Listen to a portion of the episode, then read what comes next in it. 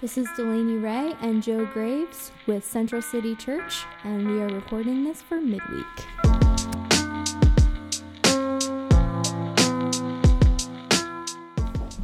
All right, this is midweek. I'm here with Joe, and this is Delaney, and we're recording this so that you all can have something to listen to when it comes to Wednesdays at midweek. We're going to be doing um, every Wednesday at 6:30 here at St. Luke's Basement. You can come down and talk to us about a new kind of Christianity by Brian McLaren and Joe. Yeah, yeah. So, so it's good to be with all of you, and um, this is something we're trying out. We'd love to hear your feedback on it. Uh, we're, we're, right now, midweeks, we're going to be working through this book. It's an old classic. I had never read it before. I'm listening to it for the first time I listened to the chapters we're going to discuss right now uh, this morning. So it's real hot off the press, everybody. but Delaney picked this book, read it a while ago. Tell us a little bit about why you chose this book to start with, what it means to you, that sort of thing. So I read this book when I was maybe toward the end of realizing that I was deconstructing. Because for me, I started deconstructing a super long time ago when I was very first in Christian college, but I didn't know it, didn't have a language, didn't have a name for it. And so right now, um, as I look back at reading this book, I can see that it was a huge thing that really, really helped me in learning about how to read the Bible for what it actually is and what it's not, and a proper interpretation and how we can use it, um, you know, for application in our lives. And I read it, I would say, about a year and a half ago. So it has been a good refresher for me to go back and look at it again and be able to discuss some things. Um, the first the first thing that we're going to talk about today um, is the narrative question. So the book is broken down into 10 questions that we're going to be going over throughout these weeks. And the first question that Brian asks is the narrative question of the Bible and the overarching theme of the Bible. And depending on who you ask, it's always something different of what someone would say was the overarching theme. Um, what he talks about a lot is the Jewish versus the Greco Roman um, narrative. And so, Joe, if you'd like to explain that a little bit further, you're better explaining. Oh, I don't know. I'm better explaining. I actually think this is the hardest part about what he says is he talks about the Greco-Roman influence on Scripture. So, w- w- the thing you have to understand is that we're we bring to scripture certain assumptions and we've been taught to read it a certain way. Now if you're experiencing the bible for the first time then you don't have this baggage. God bless you for it um, that's great but if you were raised in the american church specifically you're bringing to the table certain perspectives, certain biases. And one of the things he argues, and, and I would say that there are a lot more biases and perspectives than what Brian McLaren discusses in this chapter, right? And I think sure. I don't know the guy, but I imagine he'd probably say something similar. But one of the big ones that is really important is that our culture, um, the American culture, uh, one of its big influences was the Roman Empire, and before that, the Greek Empire its view on the world. So this gets into really basic philosophy. So I don't want to lose you, I don't want to confuse you or make this too difficult. But there were some philosophers, Plato, Aristotle, these types of people, and I'm not an expert on any of this, that really helped shape how the what we might say the Western mind thinks.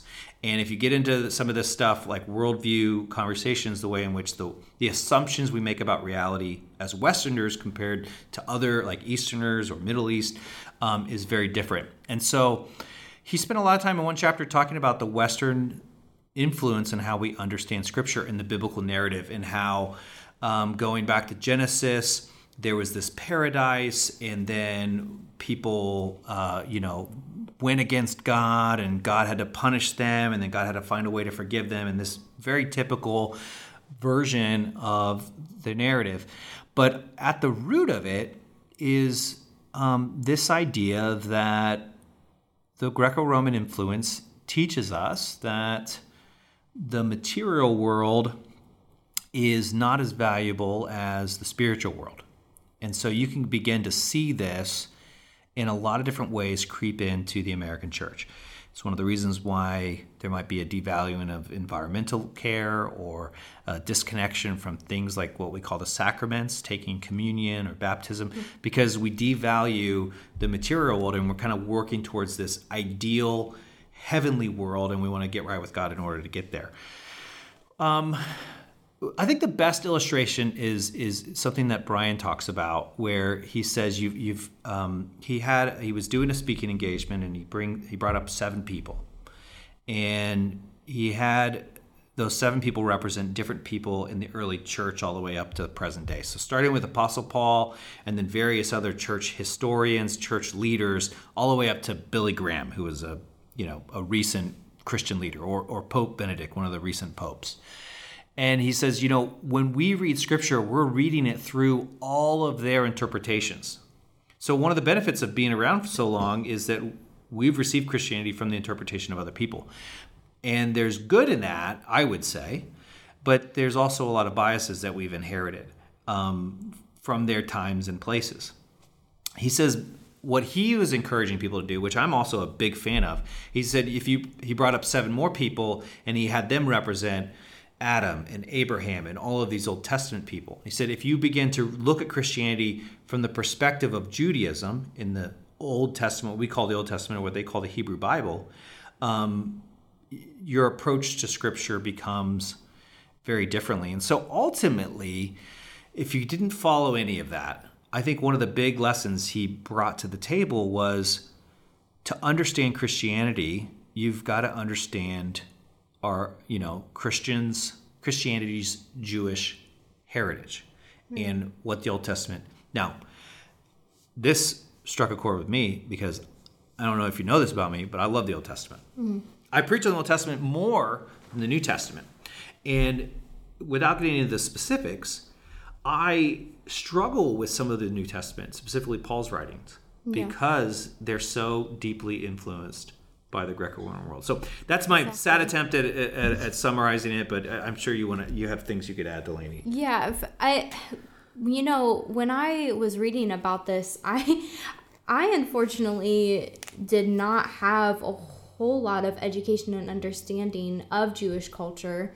Um, and I had like an Old Testament survey class in college where um, our our professor taught us how to speak in Hebrew and the Shema and all those different things, but I was never really took it to heart and understood um, what exactly this means um, in accordance with how we interpret Scripture and what we're understanding Christianity to be, and it's really important that we understand our roots and that we understand what the Old Testament is because a lot of modern day churches today have this Greco Roman, you know, it's all about the New Testament and Jesus and what Jesus did for us. And the overarching theme totally just falls by the wayside because all we care about is the second half of the Bible. And I will be honest and say that was me as well until I did a lot more research on this. And even all through my, you know, all through my master's work, I didn't even do a lot of research on this. But um, I, as much as I don't really like the Old Testament, I also don't really like Paul very much either. So it's a crazy kind of two things at once. Here's the thing about Paul. And I just I want to I like I, I've never been a fan of Paul. Mm which in my backwards mind means I like to defend him, all right? Because I, that's just part of my critical thinking that I do. And so I like to defend Paul. And here's the thing I think about Paul we've treated Paul like a theologian, right? Teaching eternal truths, which is a very Western way of thinking, by the way. You know, there's like an absolute anything. And Paul is teaching us what is reality. Whereas in reality, I think Paul was an apologist, so he was defending the faith, and, and, and, and, and even more so an evangelist. Paul presents a very Western, Greco Roman, we're going to use these terms loosely, vision of Christianity because those are the people he was trying to reach. Right. And I think that's the point of Paul's writings, mm-hmm. that he was speaking to his intended audience and that we could learn more from his willingness to do that and his how far he was willing to go to explain it in a way that people of his time in the because he's speaking in Athens, Greece. He's mm-hmm. trying to get to Rome. I mean, these were his audience, and he had a heart for people who weren't Jewish. So right. he was speaking to a non-Jewish audience. And I think if we understood that, that actually would help us more in our faith than taking it as something that's supposed to apply, you know, 2,000 years later. I mean, some of the, I'm not saying that everything Paul says isn't directly applicable today. I'm just saying that he was trying to contextualize the thing. So let me give you an example of what I think Brian McLaren is trying to say while also critiquing his work. So it's, it's a twofer. Um, you know, I would go one step further. He says, you know, this is the, he kind of lays out, here's the, the narrative you've inherited from scripture, which we can talk about in our group if you want like what what what, what would you say is the overarching story of scripture? And he replaces it with his own overarching story of scripture which i don't necessarily disagree with. But i even think that is a very western thing to do that he's still operating from the assumption that scripture has an overarching narrative. Mm. when in reality i would say if you really kind of get into judaism and and i'm not an expert on this so don't please don't don't hit me up in the comments. I'm just doing the best that I can here. But one thing that I feel like I've uh, learned at some point or understood, and, and correct me if I'm wrong, is uh, that part of the ancient philosophy, and especially various ancient forms of Judaism, was that it was less about absolutes and more about conversation. Right. And I've really grown to see Scripture as less about this precise story where all the pieces work together and more so about a collection of stories and a collection of thoughts and a collection of and it's in the conversation. And it's i would even and i think this is part of judaism at various points in its history a part it, it's in the debate. That and that makes us uncomfortable because that as westerners we kind of ascribe to like it has to be it has to be logical. We're on the post enlightenment period. But you know it didn't need to be all fit together perfectly. It was meant to be a conversation. And that's why you see, I actually see the Old Testament debating itself. Mm-hmm. And it's in that debate that we find truth, not trying to reconcile those debates, but allowing to, to see the different perspectives because it's in between those perspectives and in that tension that you really find something interesting. And the crazy thing that is going on in my head right now is the fact that growing up in church and even when I was, you know, learning about this in college is that it was backwards in my mind was that the Greco-Roman world and Paul's world was what, you know, what was the correct way or, you know, air quote correct way. And the jewish way was all rules and laws and we don't want to lean more as much into that. But the more that you read and research you know the jewishness of jesus was i have written down here the hippian love approach to the gospel it was the way that he you know with the parables and the way that he loved and explained things and wanted to discuss that mm. was the jewish part that we need to really get back to and understand whereas the greco-roman side of it was polity, like we were talking about the other day, an approach to the gospel with dealing with it, disagreeing and agreeing with the rules and all of that different stuff. But at the same time, because Paul had this Jewish upbringing, it was kind of a meshing both of those things into one. And that's where I really think that that's where people get super confused mm. because he had this, the Jewish background, but at the same time, he's trying to make it he's trying to make the rules into this love approach at the same time. And I think that goes into the dualism conversation because is it rules or is it love? Is it parables and understanding each other or is it right and wrong, black and white? And that is one of my favorite conversations is dualism. I've talked about that several times. In my sermon I talked about that a lot. Um, and it's something I'm wrestling with, even reading about the Jewishness of Jesus. Um, this is research that I've been doing um, on on that. Is that do Jewish people look at God in a dualistic way, or do they see it in the non-duality way of everything belongs and we have to love each other no matter what? Because I think Jewish people were everything was based upon right and wrong in regards to their body, but maybe not necessarily their philosophy. What do you think of that, Joe? Well, I don't want to speak for um, something of which I'm not a part of, so I, I, and I think that becomes mm-hmm. that becomes a challenge. But that is where it's hard. You know, uh, when you say dualism, you're talking is it is it this or is it that? And I think that kind of thinking, what I hear you saying, is a very Western way of categorizing the world. Mm. And instead of it this or that, is it this and that? Is, is kind of like what I hear you say when he says, "Does everything belong?" And that I think that's just that's what I'm trying to say when I think it's more of a conversation. That isn't to say there aren't things that are wrong, mm-hmm. and that there shouldn't be rules. Uh, you know, people might be against rules until something bad happens to them, and then they're like, "You you broke the rule that hurt me." Exactly. I mean, their their order is not a bad thing, but the way in which we understand, um, you know, getting back to the the question, like, what is the the overarching narrative of Scripture? Um, I, I think it's a it's a challenging thing. So one of the things that we want to discuss in the group is what I really want to hear is what are you bringing to Scripture? What are, what are your assumptions and biases? But the bigger question is is well, how would you explain the overarching narrative of Scripture? How do you understand Scripture?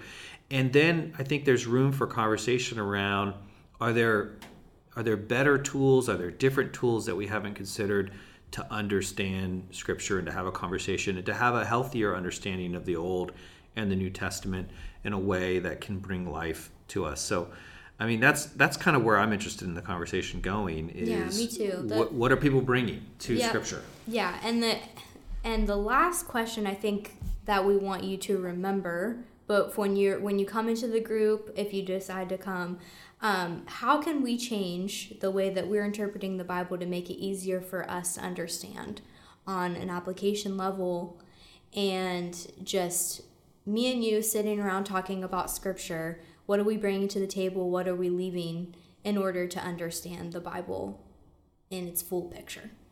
You know, I, I, and, and we'll, we'll end this soon, but one of the things that I got hammered into me in seminary, and I'll, I'll try to hammer it into you all, is uh, let the text speak for itself. Mm-hmm.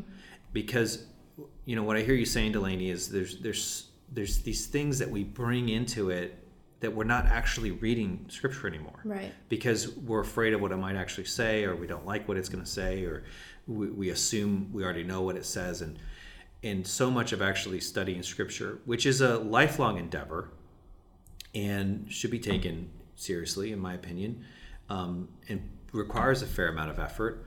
But to do that well, we have to allow it to speak for itself and to figure out the things, the barriers that are keeping us from actually hearing what Scripture has to say.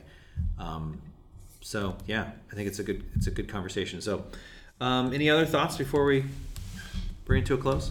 I don't think so. That does it. So in our group, we'll talk. Uh, we'll answer any questions you have about the book. If you're not reading the book, um, hopefully this podcast helped a little bit in regards to setting the tone for what we're going to talk about. If you're like, this sounds way more complicated than I'm able to engage in, we're we're going to work really hard to make it not complicated. I mean, the the, the chapters that we're covering, uh, there's three chapters about the biblical narrative in part one. Uh, that we're covering do deal with some loftier ideas, and we may or may not have done a good job unpacking those. But we just want to have a conversation. So don't feel intimidated. You don't have to have it all figured out. The idea that you have to have it all figured out is part of the problem we want to you know un- unpack. Yeah. So uh, we hope that you'll consider joining us uh, for midweek if not now or in the future or if you have any other additional thoughts let us know. Sounds good. And we'll have a link to the book in the podcast notes. All right. We'll see y'all next time